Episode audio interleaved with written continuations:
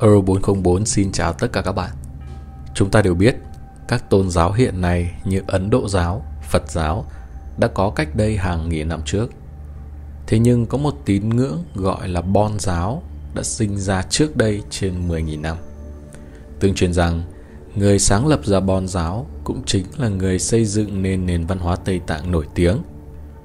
Ngày hôm nay, Việt Cường sẽ cùng với các bạn tìm hiểu về cội nguồn của mật tông Tây Tạng – trong video ngay sau đây.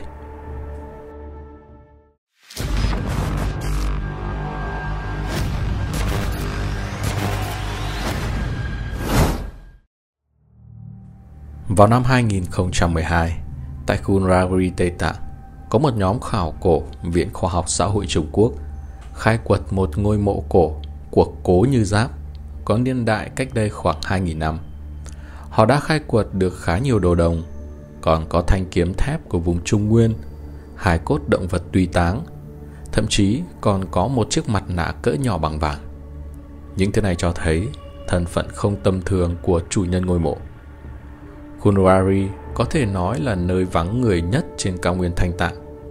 Nhiệt độ trung bình quanh năm chỉ là không độ. Ở một nơi mà phía trước không có thôn làng, phía sau không có quán trọ này, tại sao lại có ngôi mộ xa hoa như vậy? Các nhà khảo cổ phán đoán rằng gần đây có lẽ sẽ có ngôi mộ lớn hơn, nên tiếp tục đào bới. Quả nhiên họ đã đào ra được ba ngôi mộ lớn hơn. Ba ngôi mộ này còn có quan tài đá và càng xa hoa hơn, đồ tùy táng càng phong phú hơn. Các nhà khảo cổ phán đoán khu ngôi mộ hào hoa này là một quần thể của tầng lớp quý tộc. Ở lân cận có thể tìm được một trung tâm văn hóa kinh tế chính trị cổ đại – Quả nhiên ở trên đỉnh núi Cà Nhĩ Đông gần đó có một di tích thành phố hùng vĩ rộng hơn 100.000 mét vuông hiện hiện ra trước mắt. Trong di chỉ nhà lầu điêu khắc có tường thành phòng ngự, đàn tế, rõ ràng là nơi tập trung dân cư quy mô lớn. Họ cảm giác rằng di chỉ này chính là thành khung Long Ngân, thủ đô của nước tượng hùng, tiếng tăm lừng lẫy trong truyền thuyết. Trong thư tịch cổ Vạn Bộ Luận của Tây Tạng có ghi chép như sau – Nền móng của thành khung long ngân được khảm vàng. Trên tường thành khảm bạc, Cổng thành bọc lá thép. Xung quanh cung điện trung tâm trong thành có xây dựng 18 điện nhỏ. Xung quanh 18 điện nhỏ lại xây dựng 360 thần điện. Xung quanh thần điện lại xây dựng 1008 tháp cúng tế thần. Đó chính là thủ đô của nước tượng hùng. Thiết kế thành phố này là một kết cấu từ trung tâm phát triển ra hình thành các vòng tròn đồng tâm hình bức xạ. Điều này có vẻ khá quen thuộc. Plato đã miêu tả thành phố Atlantis cũng chính là kết cấu như thế này.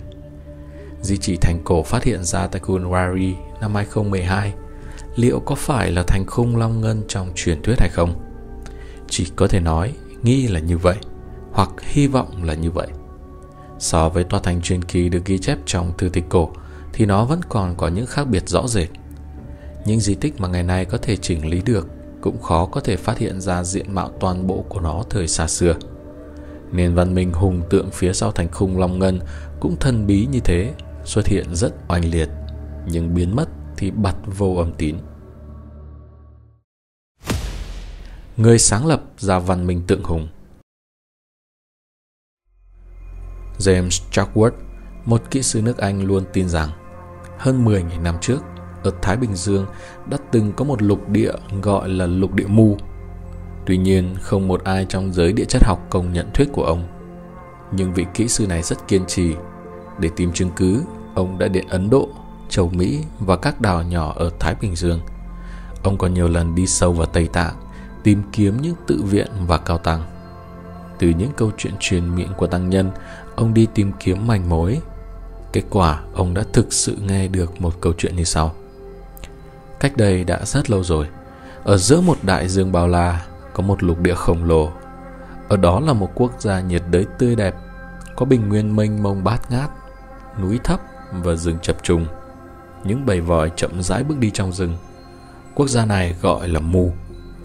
Người trên lục địa Mù sống một cuộc sống giàu có và hạnh phúc.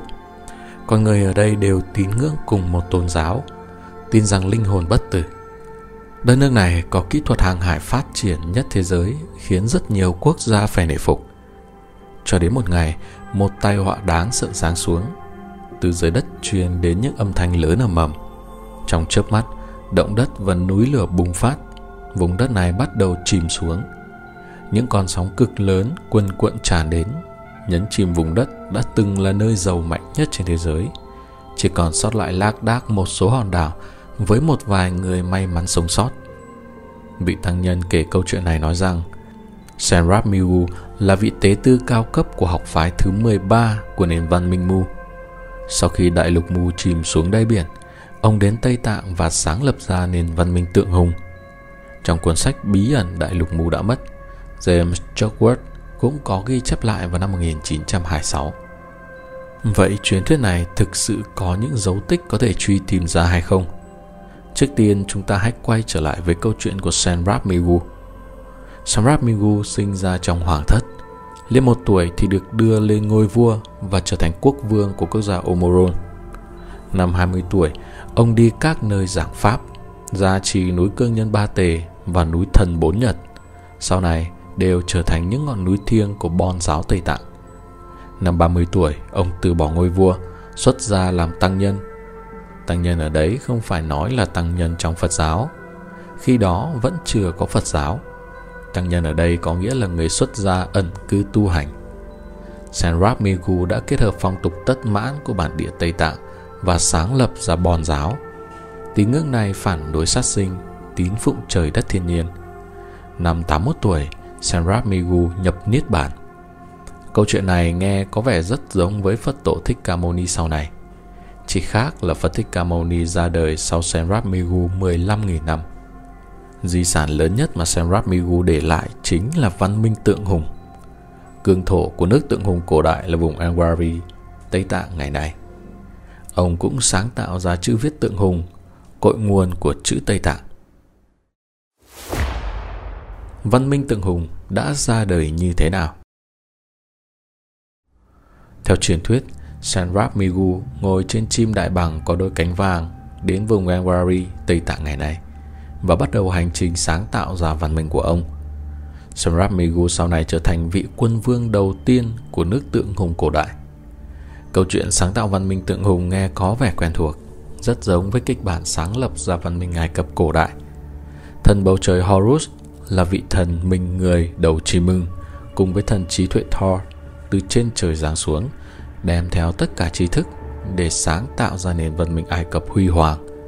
Sau này thần Horus cũng trở thành vị pharaoh đầu tiên và trở thành vị thân bảo hộ cho Ai Cập và các pharaoh thời đại khác. Hai nền văn minh này hoàn toàn không tìm thấy cái gọi là quá trình tiến hóa nào. Khởi đầu đã là hình thái văn minh phát triển hoàn chỉnh, có đầy đủ chữ viết, y dược, triết học, nghệ thuật và kỹ thuật công trình. Cũng có nghĩa là ở hai tầng diện vật chất và tinh thần, khởi đầu đã đủ để đảm bảo xã hội ở đó trong trạng thái cân bằng sau đó trưởng thành phát triển ổn định. Câu chuyện khởi nguồn của những nền văn minh tương tự rất có thể là chỉ cùng một giai đoạn lịch sử. Điều này không phải nói thần Horus và Serap Migu là cùng một người, nhưng phương thức họ triển khai công việc rất giống nhau, giống như là cầm bản thiết kế tương tự rồi lần lượt thực hiện các công việc theo kế hoạch vậy. Chỉ là mỗi người vì ở các địa phương khác nhau, tình hình thực tế khác nhau mà có những điều chỉnh cục bộ mà thôi.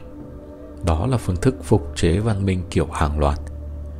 Vậy cội nguồn của văn minh hùng tượng Tây Tạng rốt cuộc là từ đâu? Chúng ta có hai manh mối như sau gây ra sự hoài nghi này. Một cột chỉ hướng về Atlantis, ngày nay là Đại Tây Dương. Bởi trong các thư tịch cổ có ghi chép về thành khung long ngân và hình tượng thành phố Atlantis đều có cấu tạo những hình tròn đồng tâm hình bức xạ. Một cột chỉ hướng về đại lục Mu ngày nay là Thái Bình Dương. Có các tăng nhân Tây Tạng truyền thừa câu chuyện làm bằng chứng. Vậy đâu mới là nguồn gốc thực sự? Có một minh chứng rõ nét hơn là vào những năm 80 của thế kỷ 20, ông đã đến thung lũng Lô Đắc ở dãy núi Himalaya. Trên những vách núi dựng đứng nơi này có những tự viện gọi là Futan Compa có những thông tin liên quan đến Đại lục Mù.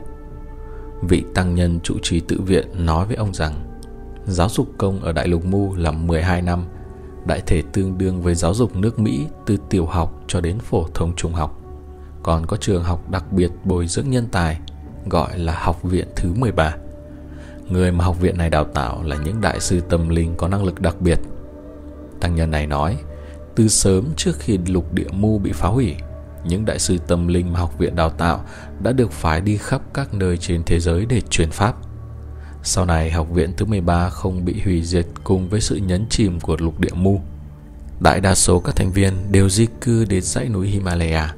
Họ đã sống sót ở khu vực lục địa cao nhất thế giới lúc bấy giờ, lưu giữ được tín ngưỡng tinh thần của họ.